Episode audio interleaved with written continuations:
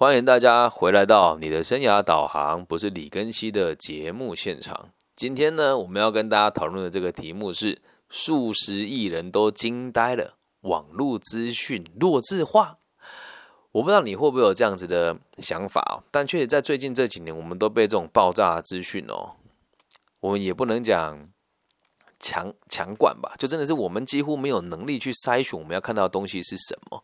常常我们都会认为上个年代的小孩比较辛苦，为什么？没有太多的资源嘛。我还记得在我那个时候，我们还有所谓的查英文字典大赛哦，因为没有所谓的。电子词典跟快通不像现在有很多线上翻译软体嘛，然后就拿一本厚厚的字典。这边如果你有查过英文字典的朋友，就帮我在这个留言区打个加一，就让我知道你跟我同个年代哦。然后翻动字典的这个这个时代的我们，小时候只要不懂东西，我们就真的是不懂了，因为从来都找不到答案。你就比如说现在，我身为一个家长，女儿那一天问我说。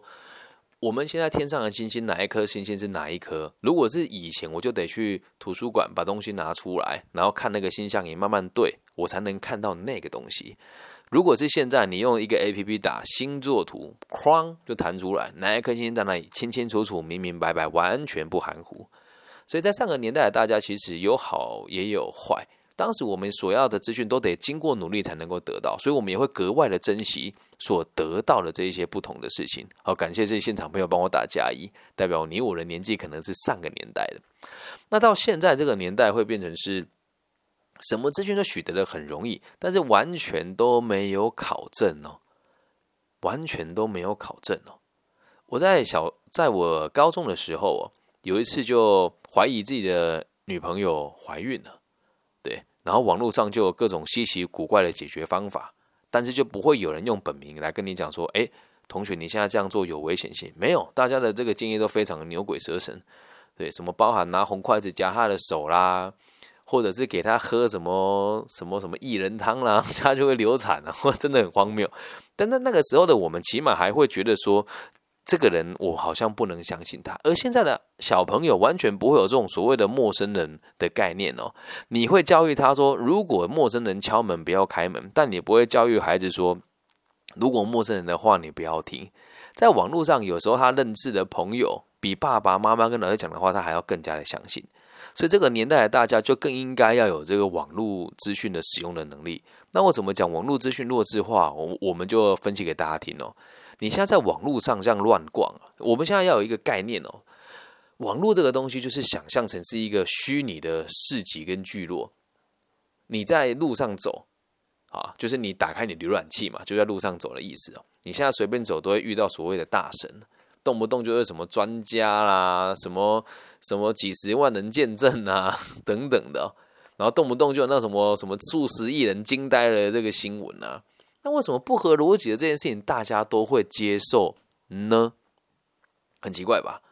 你有没有想过一件事啊？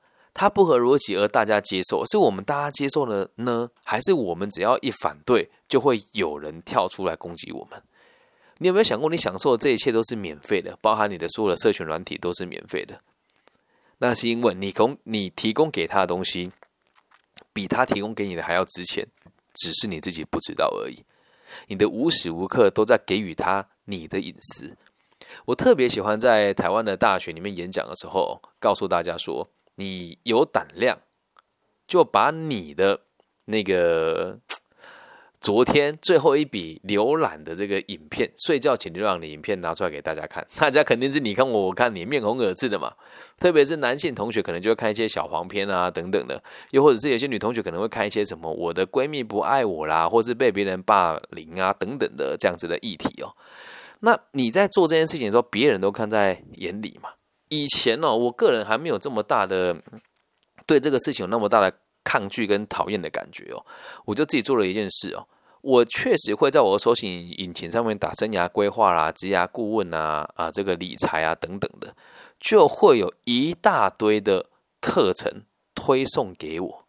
诶，有趣了哦，他为什么不推我喜欢看的这些小黄片呢？或是我喜欢听的这个相声的内容给我？他推这些东西给我，原因是这些人花钱请这些平台卖广告给他。我花钱了，请这个人帮我投广告到受众身上，而这时候你原本就有这个需求，看到这样子的东西存在，人哦，在很迷惘的时候，任何笨蛋所说的话都会变成至理的名言。所以，我们讲这个弱智化，我觉得也真的是不为过啊。你说我会不会看网络的文章？不会，绝对不会。特别台湾这年轻人所流行的几个网站，我是绝对不看的。比如说换日差啊，什么天差啊，什么亲子天差，我一定不看。嗯，不客观嘛。对吧？就这个也是很平心而论，他真的很不客观了，有一大堆举例，但这些人来历永远都是不明的，而大家选择的相信。那为什么我会看到这些文章？也是因为我的搜寻让他们认为我是迷惘的人，而且我的年纪也符合迷惘的这个需求。所以在我们使用这些 App 跟网站，你是无时不刻都在泄露你的隐私哦，甚至是你到什么地方他都知道，对吧？甚至是你花费过什么消费，你都知道。于我现在使用淘宝状况来讲，之前我在浏览这个收音机嘛，啊，这不是麦克风嘛，所以他时时就会什么，哎，最新麦克风又上线喽。他知道我的兴趣是什么，这样能够理解吗？所以不要以为你使用的网络你比他还要聪明，这是一个经过大家的这个设定的东西哦。但是使用网络的这件事情，它是没有对跟错的哦。网络本身真没有错，那种现在会扭曲成这样，这是人类的习性造成现在的局势。就像我使用某一些语音平台一样，我就常常问人家说，为什么我的语音平台看到这么多弱智，会自称自己是专家，但也不敢跟别人讲说他的本名是什么？有的就更好笑了，他在台湾是开是某一个我们讲零售业，就是国外进口零售业，在台湾有很多国也也是精品啊，但他就是卖精品的一个小公司而已啊。他就把自己讲好像大神很厉害一样，他一直在公司的职员呢，所谓的总部的职员呢。那这个东西为什么大家会有兴趣去听，有兴趣去看？也是因为大家这种也不是讲爱慕虚荣吧？就你认为好像某一些东西看起来就是比较高级、比较厉害，你就想要多了解他一点点。而多数的人，尤其是年轻人，我们对社会是完全都不理解的。只要看到衣冠楚楚的人，就认为他是专业的。那看到像我们这种比较不注重形象的人，如果没有机会坐下来聊天，你也不会理我啊，不是吗？正常人也都是以貌取人嘛。所以大部分的吃官群众，他并不会真的有学习的需求，他可能也是站在娱乐的角度，在娱乐的过程当中，可以做更多让人家认同的东西。那如果是这样子的话，是不是就感觉到自己好像更加的有价值呢？那你去想啊，大部分的吃瓜群众也都拥有千里眼和顺风耳的能力。哎，这样听起来好像有点夸张哦。只要你有一部。拥有物联网的手机，基本上就有千里眼跟顺风耳嘛。你可以随时去听听看网络上大家的说法是什么，你可以随时看看这个千里开外的人的哪的论点有哪一些，甚至可以这个实时的摄影都可以看到每个地方的现场的状况。所以在多数人不想努力的状况之下，网络这个东西就油然而生。而且也会开始变成是大家也开始懒惰不去做这件事情，好像什么东西都是用网络就可以解决了。我也不能否认说这是这个年代的必经过程了，这个也是实话。这个年代就是这个样子，没有任何一个人可以摆脱这个年代。连我这么不屑使用网络的人，我都开始使用 Pockets，开始认真的在网络上做直播。确实，我如果不做，我就会被时代忘记啊。那天我有个学生呢跟我说：“老师，我跟我爸吵架了，我想要听听你的意见。”我说：“你讲啊。”他说：“我的爸爸跟我说，我每天都做事情，把它放在网络上，一点意义都没有。我这个学生很上进的哦，他学德文、学法文，然后也学英文。他把他每天学习的成果放在网络上，当然也会放一些这个打打闹闹、拿开玩笑的东西啊。他爸爸跟他讲说：‘你做这件事情在网络上有什么意义啊？’”他反问他的爸爸说：“你如果你做，你什么都不做，那代表你做过吗？”我还真一时间不知道该怎么回答他。在孩子，我们讲年轻人年代里面，他们会认为网络上找不到你就不真实；而在老一辈人的心目中，是网络上的东西通常是不可信的。但是慢慢的，这个状况也在被米平当中哦。很多这个老人家在台湾，老人家很多是听这个电台买一些来历不明的药嘛，那现在会变成是听这个网络节目。然后去投资一些不该投资的东西嘛，都是一样的。所以，我们现在的这个网络世界是被商人建构出来。你要记得一件事：所有的网络世界它都不是免费使用的，它回归到底都还是商业的本质。所以，很多人都会教育你说，流量就是金钱嘛，有流量就就有这个金钱会流入嘛。老实说，这样子的说法也是没有错的。但很多人不理解他的这个其中的利益关系，理解吗？就像我做这个行业，透过网络，它是可以让我变现的，这个也是实话。嗯，这边我要很感谢很多朋友啦，就是很多人一开始对我是很猜疑，也是猜忌的，因为没有人敢像我用本名在这么多地方跟大家论述我的立场跟我的想法。所以最近有越来越多人找我聊完天之后，他跟我讲说：“老师，我觉得这个部分是我的一点心意，希望你可以收下，协助你的这个协会的发展，或是你未来做教育可以更加的有力道，可以更加的自由自在。”这点我也觉得很感谢。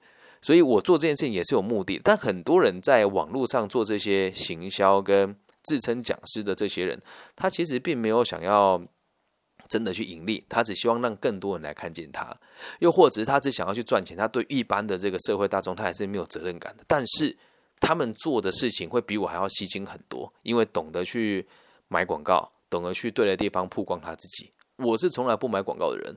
但我也不是说买广告不对，只要让大家理解每个人的出发点都不一样。那因此，在网络上看到能够大量曝光的人，多数都是加工过的讯息，又或者在花了很多的钱去 push 他的这些文章。那我们接下来就要讨论为什么会有这么多，就算不读书或者是对这些学习议题不热衷的人，也会被影响哦。大家都被教育成说有流量就能够赚钱嘛，因此大家会博取眼球的手法也就千奇百怪。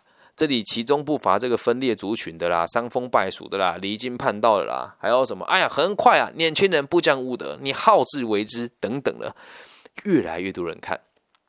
那这些人有没有赚到钱？有哦。马老师那一场拳赛，他赚了多少钱？可能一般人也不觉得这有什么啊。他打那一场拳就赚了多少？理解吗？所以你在网络上看人家是傻子，但你在看这些人，你才自己才是傻子啊。你现在听我的节目，会觉得自己是傻子吗？也有可能啊，对吧？因为你对我也不是很理解嘛。啊，那我们再继续往下看哦。假设你也是这个网络的这个创作者之一的话，你会愿意为了正三观而牺牲名气和利益吗？我就问你嘛，你愿意吗？我是愿意的，我是愿意的。我这么做，说真的也是吃力不讨好，但我愿意为了正三观而牺牲我的名气和利益啊！从来不跟其他的老师一起。成群绝对的出没，也从来不会去交叉的这个商业吹捧，会有很多人喜欢跟我互动。对，像在台湾，我们有个这个账号叫 Not Only HR，就是我很喜欢跟他互动的一个前辈朋友，实务经验很足够，然后确实也是站在这个合理的商业角度来推推广他自己的认知跟他的专业能力，我觉得这个很棒啊。但是大部分人都不会是这个样子的哦，大部分都不会是这个样子的哦。你可以去观察，大部分在网络上做这些事情的人，他们其实不是为了正三观，而且是想要在这个地方去分一点金钱嘛，这样能够理解吧？所以哦，为什么会有这么多人跟着潮流前进哦，也是有它的原因呐。那你要去考虑哦，你有没有想要跟着这个潮流啊，跟着这个利益啊、浮夸啦，然后这个操控思想的角度去前进？你得自己去思考嘛。然后再另外一件事情是。大部分做这个网络自媒体的，也都是所谓的知识变现了。就就算是娱乐，也是知识变现了。你就看像我们台湾这些看起来很像很很笨、很弱智的这个 YouTuber，他们其实背后都有一个非常缜密的企划的团队。我自己也会跟某一些团队合作。大家就如果有兴趣的话，你可以去找肾结石空白键、磁吸空白键撩妹，就会看到我跟肾结石老师合作的部分了。所以现在在这个网络的这个资讯越崛起了之后啊，那你就要去想啊，你想要成为什么样子的人，跟怎么样在这个时代下来生存下来？你有没有想过一件很奇怪的事啊？现在网络上有大有一大堆奇奇怪怪的课程，什么三分钟教你什么会沟通啦，什么上完了之后就什么成为专案管理师啊？我觉得很玩笑，专案管理师有什么好学的？不就进了公司部门磨练了几个月之后，每个部门了解完之后，一个任务丢下，你跨部门解决不就结束了吗？去上那些课程有什么用？到底有什么用？你告诉我啊！你告诉我啊！我也希望你是这个方面的业者来找我讨论讨论啊！还有什么理财课程，每个月送人家五百块，你也不跟他讲哪只股票会涨，你也不教他初等会计学，脑袋坏掉啊！一堆人买啊！我有位高中同学就买了，我就问他有没有挣到钱啊？半年过去了，他跟我说还没挣到，赚钱要有耐心。我的天啊！你都被他骗了多少钱了？你跟我说要有耐心，我很难理解。但为什么会变成这个样子？什么时候做学问变成了买卖廉价套餐的课程呢？心理学也一样啊。你如果真的想学本节目个体心理学，从入门的这个被讨厌的勇气，再到第二集的这个幸福指南，再到第三集的为爱彷徨勇气，再到最困难的自卑与超越，再到我们下一本即将要执行的是这个阿德勒博士的所谓的这个人性观的这本相关的著作。都免费啊！你不听，你宁愿花钱买那种浓缩的东西，然后一点重点都没有。买完了之后还会有个认证哦，告诉大家你很牛逼。结果呢，你什么都没学到啊？为什么？大家都被惯坏了，都懒习惯的啦。这能够理解吧？所以现在很很长很流行这个什么一本书十分钟之内把它介绍完。我不会说台湾有哪些人做这件事啊？什么百灵差啦，什么水风差啦？你仔细听，那里面真的有内容吗？也或许从我的角度出发，这个太严格了，也不是自吹自擂。就毕竟真的是四大会计师事务所出身的稽核员，然后全球最大的鞋业的人力资源管理师，再回到全亚洲最大的房屋中介公司当成担任房仲，才开始做集团化的餐饮集团，然后才把自己的股份卖掉经营小小餐饮公司。但我我我觉得不能理解的事情是，怎么大家会觉得学问可以这样子买来呢？嗯，你你自己不经历，你你有什么用啊？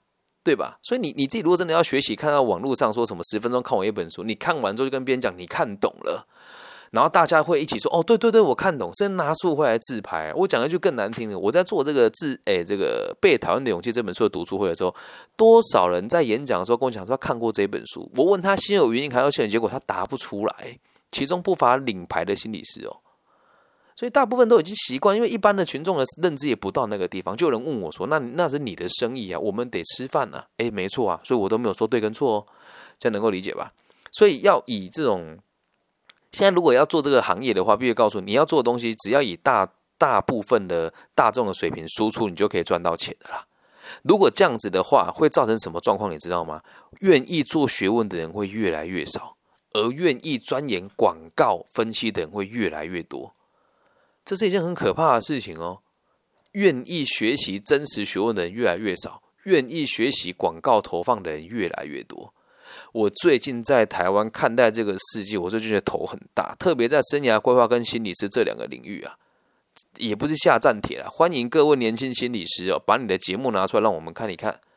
对，还有在排名在我前面这些年轻心理师，你的东西是怎么爬上去？你自己心里有数啊，你自己心里有数啊。那大家都喜欢这些东西啊。但我现在也是凭实力爬到全全台湾的前二十名，在心理类别的这个部分，在大陆地区是一百七十几名吧。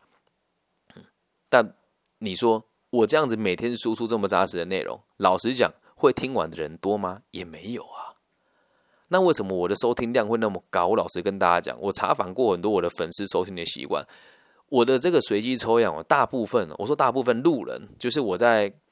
Clubhouse 还有在网易云的直播平台上遇到的路人，他们的回答都是他们不会听我的东西。我的频道的回放率非常高，甚至是前一天我给学生打电话跟我说，他他们学校辅导中心听到他们学校的心理师在听我的节目，而会听的他就会是反复的使用这个东西。因此，我的自媒体的应用方式和一般人的应用方式是不一样的。但我可以跟大家讲，我认为在三五年后，我会是最赚钱的那一个人。因为我做这件事情不是只是为了在网络上让让大家花钱买我的会员资讯，或者是买我的这个私人服务，而是在于我对于这些人的生活有了明确的改善之后，三五年后这些人的生活水平跟社会地位还有收入提高了以后，我在社会上做任何的买卖都能够比别人轻松，这样能够理解吧？所以不要再去钻研什么网络广告分析。不过我老实跟你讲，东西再好。也不会有人听，因为大部分要听的东西就不是这一些啊。你说那李老师你为什么做？我跟大家报告，我虽然人在台湾，但是我的线下跟线上的演讲本来就很多。我是在这个领域本来就有自己的专业跟自己的族群，还有一定程度的知名度，所以我这么做了。如果你是要踏进心理智商或者是生涯规划这个行业的话，你照我这个方式做，你一定会吃瘪。所以也是希望你去研究网络广告该怎么分析，怎么样去增加你的人气，这样能够理解吧？我也知道有很多人会偷偷听我的节目了，你们自己去想一想。那我也现在是敞开心胸的跟每一位真的有想要做媒体跟做交易的朋友说，如果你们愿意的话，我也可以把这套方法完全的分享给你们。其实流派不一样，我们一样可以去做，但是一定没有多少人愿意做，因为确实没有那么多人看得到他未来的发展。这样能够理解吧？所以这个部分也没有什么好羡慕的。老实说，我做的比一般人多，但是拿的比一般人少。你自己看，就光这个节目，我几乎每天开，每一集的含量都这么的高，没有任何一集是什么。还有这个社会，我们这个工作就是要态度好啊，啊，番茄时钟法啊，啊，人吃亏就占便宜啊，没有那种东西啦，没有那种东西啦。好好，我们就往下看了。而在网络时代的我们，每一个人都一样。如果你的人生没有经历过风风雨雨哦，大起大浪，或者这些跌跌宕宕啊，你还会真的以为网络人气可以决定你的专业跟价值哦？你还真的会以为网络人气可以决定你的专业跟价值哦？我不想点名哪一些单位，真的会有人本来约了我，后来在网络上看到某一个更有名气的人把我置换掉，而觉得他们做的方法是正确的。以前都会生气呢，但现在已经是呃，毕竟教育不是本业了啊。现在是真的没有什么时间休息，连讲课的时间都很满，就连现在每天晚上都在做这些自媒体。就像刚刚我们也有听到小孩子的嬉闹声，我还要带小孩，还要做这么多事情，但我还是愿意做啊，我还是愿意做啊。可是细思极恐哦，如果这样的状况继续延续下去的话，那我能够影响的人一定不会太多。但是记得一个但是哦。对我来讲没有损失，知道原因是什么吗？会互动的、会理解的这些人，在未来的生活的层次都比一般人还要高很多。所以我们的人脉是在于高级的地方。也是今天下午在某个直播平台，有人问我说：“哎，你这不是这个在这么多地方待过的工作者吗？怎么会对这个一般人的思考不了解呢？”这时候我突然不加思索回答出来啊！我说：“我从出了社会到现在。”起跳点就在四大会计师事务所了。我身边的人到我这个年纪，基本上都是企业的中高阶主管，或是某个企业的翘楚了。我怎么会接触到一般民众呢？所以这这个这个问题也真的是替我解决这个盲点。为什么节目没人听？听人为什么那么少？也是那个八二法则嘛。那回归到现在，为什么大部分人的东西那么弱智化？有人看啊，所以就越来越多人知道啊。这样能够理解吧？于是越来越多人接受这个时代的这些状况，然后这个轻松的时代让大家喜欢了。什么叫轻松的时代？假设我想要钻研心理学，我上网买了两堂课，两堂课之后，这些商人真的是很，我必须得讲，这必须得谴责啊！我在网络上开一些见证会，甚至有的是请临时演员，有的甚至是用假的账号在下面留言哦，然后说他学到的东西，而别人也会说啊，我跟了别人认同，但你有没有学到东西？你不，你是。没学到的，一群人都说学到了，你就认为自己学到，那真的有改变吗？其实是没有的。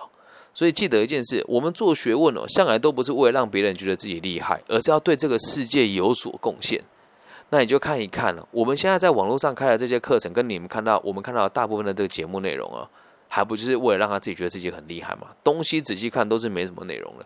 我本来是想要真的把人家名点出来，刚才讲哪些节目的问题在什么地方，但后来我觉得这么做其实一断人家财路，二对我也没有帮助，只能让大家自己去思考了。今天把这个种子放到你的口袋里面，你去看了之后，你就会有一些想法，就包含在这个 Clubhouse 的平台上，很多人会用很对立的方式来制造冲突，甚至会在这个地方大谈自己的立场。然后让大家来博取他的关注跟同情。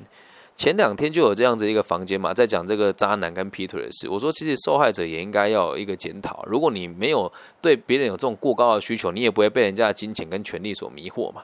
于是就一群人对着我这样子轮番的攻击，不让我说话。但我也没什么感受原因，是因为我确实是在了解网络这个市场跟时代，所以我一直也都很平心静气。他们还跟我讲说：“哎，你这个人很假，这么说你都不会生气的吗？”我说我没有生气的必要，我真正很想要理解我的言论有哪些地方你们是不能接受的，而他们会听你说话吗？哎，绝对不会，这样能够理解吧？但这个就是市场啊！如果你要做自媒体，你要了解这个市场，你就是得迎合这些人的口味。那你会想说，那能赚得到钱吗？哎，这些人哦，一个月给你二十块就够了，啦，一个月给你二十块就够了，也不要多你，就一万人就好，你就有二十万台币了，对吧？那不是也很轻松吗？但你要知道，这一群人对你是没有忠贞感的哦。为什么？他今天看你，明天就看别人啊。他今天看你，明天就看别人啊。对他来讲，都只是一个互相抚慰的角色而已。有个更有新鲜感，就往那个地方去喽。好，那我们就继续往下讨论哦。所以，如果你真的认为哦，花钱可以买到知识，或者是可以免费获得的知识哦，通常真的会值钱吗？对你真的有帮助吗？资讯呢，不需要多，需要精。越是混乱的时代，我们越是应该知道自己的需求。虽然大多数的网络文章哦，都是没有什么用的垃圾资讯啊。但是找到明确的学习目标的你，也可以找到很多丰富的资源哦。我也不怕大家知道，我有很多学问哦，也真的是从网络上的一些很冷门的网站上去找到这些东西，然后也偷偷跟大家分享，这是一个我很常做的事情啊。就是很多人都会认为我的言论好像走得很前面，老实说，是因为我会用各个不同地区的翻译软体去查找我想要的学问。就比如说现在个体心理学，我就用日文去看完日本的论文，把它翻译成这个我看得懂的普通话。那如果是德国看阿德勒的原著的话，我就会用德文搜寻阿德勒，然后再把它翻译成我看得懂的语言来消化它，所以就能够用很全球化的方式来理解每个地区对这个学问的解释为何。然后你就会发现，不同的学派在不同的地方会被加工成不同的需求，这样能够理解吧？这个小小秘诀分享给你，不管在哪个行业都是很受用的。所以，如果你的学习目标是明确的，可以找到很多很多的资源。简而言之啊，就是不要在网络世界寻找慰藉，不要在这个地方自我安慰。其他东西我倒不管了，娱乐这个东西我也会啊，我也我也很喜欢看那个网络上那个快说电影啊这一些的，绝对绝对不要去相信。听清楚了，我有做一个分类哦，沟通、情感、灵性、生涯规划、心理。还有英国研究等等的软实力相关的文章，绝对不要轻易相信。但是如果你要查找的是公式、商业的法条、化学式，或是不同地区的这个法律的规章，或者是顺序分、数据分析等理性的有根据的文章，那网络这个东西真的是个好东西啊！就像我今天下厨的时候，今天做了咖喱饭，我就在查，到底芭乐能不能放进咖喱里面？我想说。不过芭乐很多，我现在在很多芭乐，芭乐这叫番石榴啦。我是有放过凤梨，放过苹果，芭乐没放过啊。我就上网查了，芭乐能不能放到咖喱里面呢？还真的有人给建议啊。我后来真的做的还蛮好吃的。好，所以你要去想一想，听了这么多，你是哪一种类型的网络使用者呢？还有你自己有没有在这个行业里面做这个准备？假设你是我这个行业的前辈，或者是早就把我视为眼中钉的这个同行朋友的话，你要去想一想啊，你有没有想要往这个潮流走？你如果不喜欢我，那也就往另外一个方向去也没有关系。但如果今天你在不喜欢我的状况之下，你又这么认同我的说法，要是无法又或者是无法反驳我的立场的话，也希望大家能够为这个社会多出一点力。我的能力很有限的。这是实话，我我我每天都在被减少粉丝量，我自己也知道啊，我自己也知道，我的订阅的人数会莫名其妙的下降，我自己也知道啊，我都理解啊，但我还是很认真去做它。再来还有一点哦，我真的在这个地方有得到一部分的商业的回馈，所以你去想一想，你想要在怎怎么在这个世界停留下来？我说真的啦，就算你走上我所说的这个邪门歪道，就是用这些话术啦去诓骗人家啦，说什么听懂掌声这种，我也是祝福你的。起码你也真的在你人生找到一个突破点了。那如果你认同我的做法，就跟我一起用这样子的方式在网络上论述你的东西，自然会有人听，有人理解，有人会愿意跟你走在一起。最可惜的事情是，你完完全全的忽略了这个时代。你完完全全的放下你应该面对去学习的新技能，所以虽然我们今天的题目定的是网络资讯的弱智化，但反过来说，既然它弱智化，你要在这个地方读出一个，不是也就相当简单了吗？对吧？那你听到这边的时候，会不会觉得我李庚希也在自打嘴巴呢？对吧？我们还说了那么多，还是得生活的，对吧？但起码每个人的方式都不一样。我也把我就是得到生活的方式告诉大家嘛。就在刚刚，我拿到了就是一批还不错的报价啊，在台湾的这个茶叶还有这个牛樟汁他们会给我很不错的报价，还有青钢价。我的学生在这些行业，他们会跟我讲，老师，如果你有需要的话，可以跟我们叫，或者是我这个给你服务我来做，那中间的利润我让你赚价差，这就是我想做的事。所以，如果在几年之后，我的言论能够被大家采信，那我相信这个社会会更加的安定。那其实基本上我们也说过了，我也不奢望，也不奢求这么多人会依照我的方法跟逻辑来生活。但起码只要有一个人被改变了，我的目标也不在这一代啊，而是在下一代啊。现在还有那么多我认为很糟糕的网络的自媒体，跟我认为在这个行业的前辈跟老师，我能去攻击他们呢？不行啊！为什么？其之一，人家也得过生活；其之二，我是什么东西，我撼动不了别人。再来，我也得保护我自己。我是有小孩的人哦。所以我能做的事情就是默默的继续做这件事情。我身边有很多人都跟我讲说：“更新你这么做会得罪很多人。”我知道啊，但我不介意啊。嗯，你要我跪下来看你们一起赚钱，说真的啦，你钱也不会给我啦。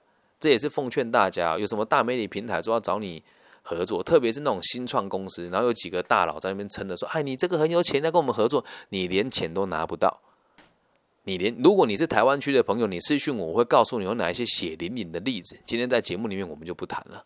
我觉得这个对他们来讲是真的很有损颜面了。对，那大家要自己用自己的能力去思考，在网络世界你想要得到哪些东西，还有你要在网络世界当网络世界里面当个弱智，还是当个睿智的人，以及你如果要做自媒体的话，要用什么样的心态来看待这个世界。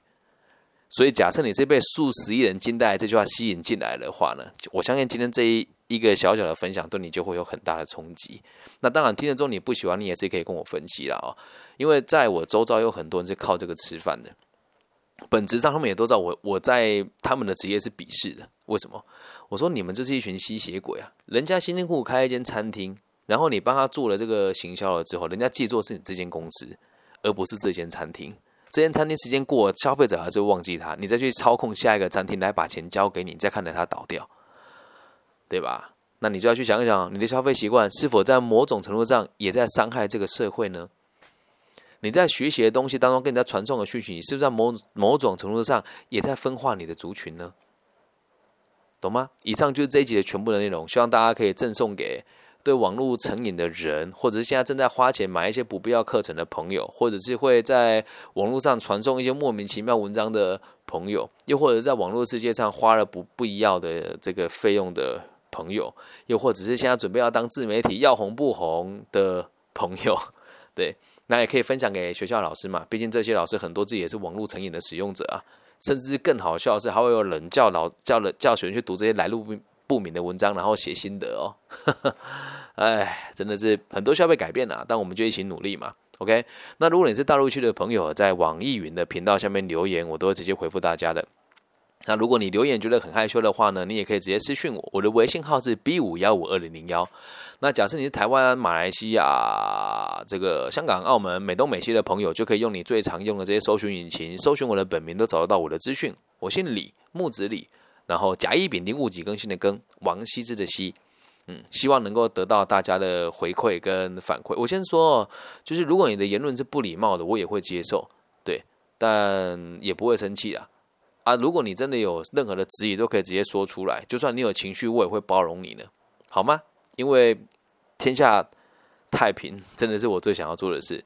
所谓的这个老有所终，少有所长，壮有所用，也是我们本协会自己，我有个协会啦，所推崇的一个精神。好。就这样了，希望我们都可以让这个社会更加的安定。希望你不要再去听那些弱智化的节目，还有，搞不好在别人眼中我也是弱智啊！拜拜。